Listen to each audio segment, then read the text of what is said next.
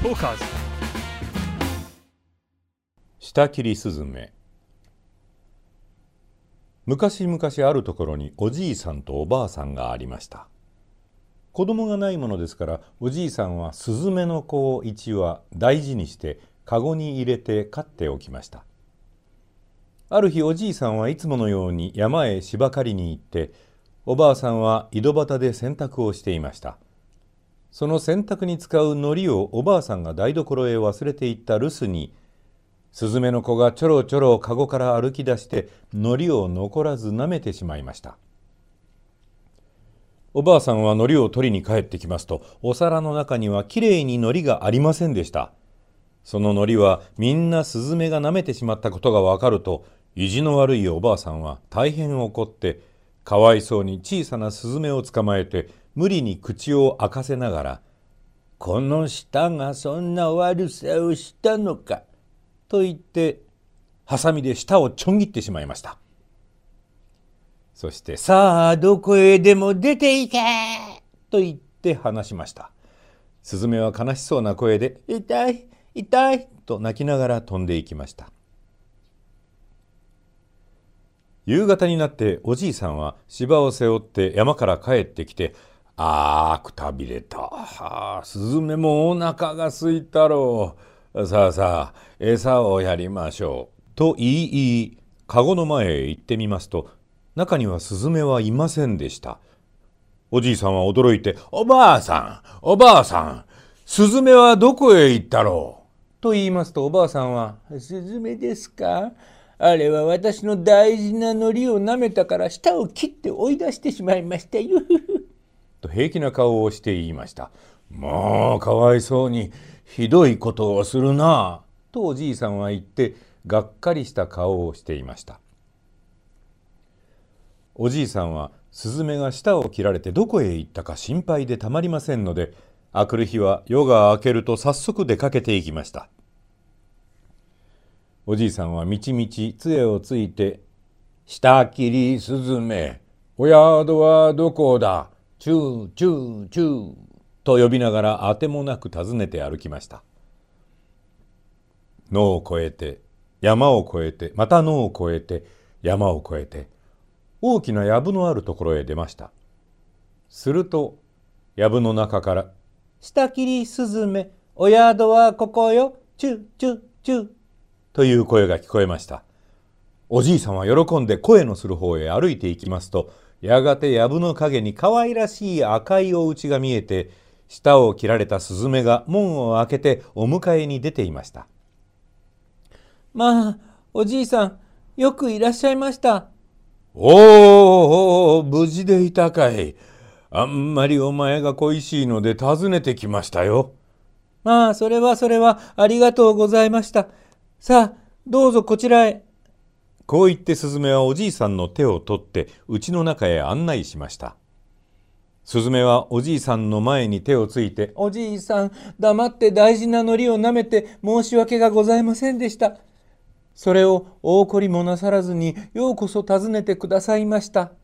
と言いますとおじいさんも「なんの私がいなかったばかりにとんだかわいそうなことをしました。でもこうしてまた会われたので本当に嬉しいよ。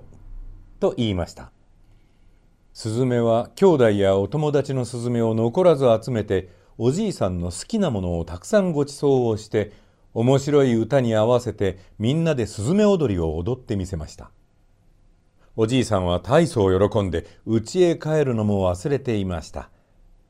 そのうちにだんだん暗くなってきたものですからおじいさんは今日はおかげで一日面白かった。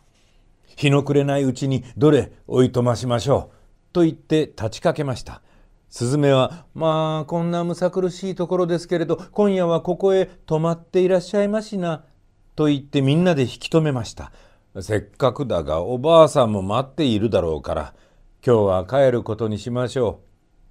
う。またたびたび来ますよ。それは残念でございますこと。では、お土産を差し上げますからしばらくお待ちくださいまし。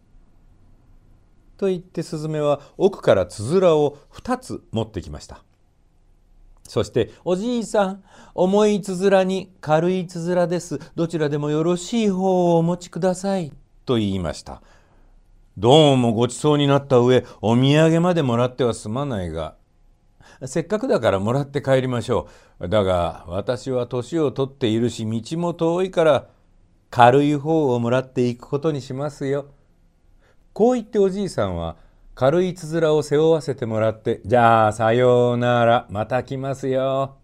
お待ち申しております。どうか気をつけてお帰りくださいまし。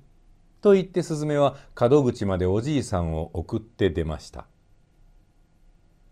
日が暮れてもおじいさんがなかなか戻らないのでおばあさんは「どこへ出かけたのだろう」とブツブツ言っているところへお土産のつづらを背負っておじいさんが帰ってきました。おじいさん今頃までどこに何をしていたんですね？まあそんなに大怒りでないよ。今日はスズメのお宿へ訪ねて行ってたくさんごちそうになったりスズメ踊りを見せてもらったりした上にこの通り立派なお土産をもらってきたのだよ。こう言ってつづらを下ろすとおばあさんは急にニコニコしながら「まあそれはようございましたね。一体何が入っているのでしょう?」と言って早速つづらの蓋を開けますと中から目の覚めるような金銀サンゴや宝珠の玉が出てきました。それを見るとおじいさんは得意らしい顔をして言いました「なにね？スズメは重いつづらと軽いつづらと2つ出してどちらがいいと言うから私は年を取っているし道も遠いから軽いつづらにしようと言ってもらってきたのだがこんなにいいものが入っていようとは思わなかった。するとおばあさんは急にまた膨れっ面をして「バカなおじいさんなぜ重い方をもらってこなかったのです？その方がきっとたくさんいいものが入っていたでしょうに」まあそう欲張るものではないよ。これだけいいものが入っていればたくさんではないか。どうしてたくさんなものですか？あよしよし、これから行って、私が重いつづらの方ももらってきます。と言っておじいさんが止めるのも聞かず、あくる日の朝になるまで待たれないですぐに家を飛び出しました。もう外は真っ暗になっていましたが、おばあさんは欲張った一心でむちゃくちゃに杖を突き立てながら「舌切りスズメお宿はどこだチューチューチュー」と言い言い尋ねていきました。野を越え山を越えてまた野を越えて山を越えて大きな竹やぶのあるところへ来ますと藪の中から「舌切りスズメお宿はここよチューチューチュー」という声が聞こえました。おばあさんは閉めた。と思って声のする方へ歩いていきますと舌を切られたスズメが今度も門を開けて出てきました。そして優しく「まあおばあさんでしたかよくいらっしゃいました」と言って家の中へ案内をしました。そして「さあどうぞお上がりくださいまし」とおばあさんの手を取ってお座敷へあげようとしましたがおばあさんはなんだかせわしそうにきょときょと見回してばかりいて落ち着いて座ろうともしませんでした。いいえお前さんの無事な顔を見ればそれで用は済んだのだからもう構って遅れでない。それより早くお土産をもらっておいとましましょう。いきなりお土産の催促をされたのでスズメはまあ欲の深いおばあさんだと呆れてしまいましたがおばあさんは平気な顔で「さあ早くしてくださいよ」とじれったそうに言うものですから「はいはいそれではしばらくお待ちくださいまし今お土産を持ってまいりますから」と言って奥からつづらを2つ出してきました。さあそれでは重い方と軽い方と2つありますからどちらでもよろしい方をお持ちください。それは無論重い方をもらっていきますよ。と言うなりおばあさんは重いつづらを背中に背負い上げて挨拶もそこそこに出て行きました。おばあさんは重いつづらを守備よくもらったもののそれでなくっても重いつづらが背負って歩いていくうちにどんどんどんどん重くなってさすがに強情なおばあさんももう肩が抜けて腰の骨が折れそうになりました。それでも思いだけに宝が余計に入っているのだから本当に楽しみだ。一体どんなものが入っているのだろう。ここらでちょっと一休みして試しに少し開けてみよう。こう独り言を言いながら道端の石の上にどっいしょっと腰をかけてつづらを下ろして急いで蓋を開けてみましたするとどうでしょう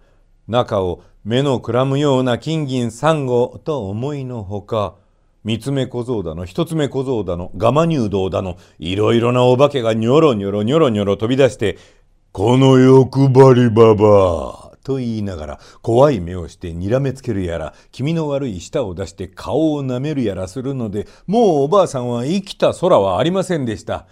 大変だ。大変だ。助けてくれ。とおばあさんは金切り声を上げて一生懸命に逃げ出しました。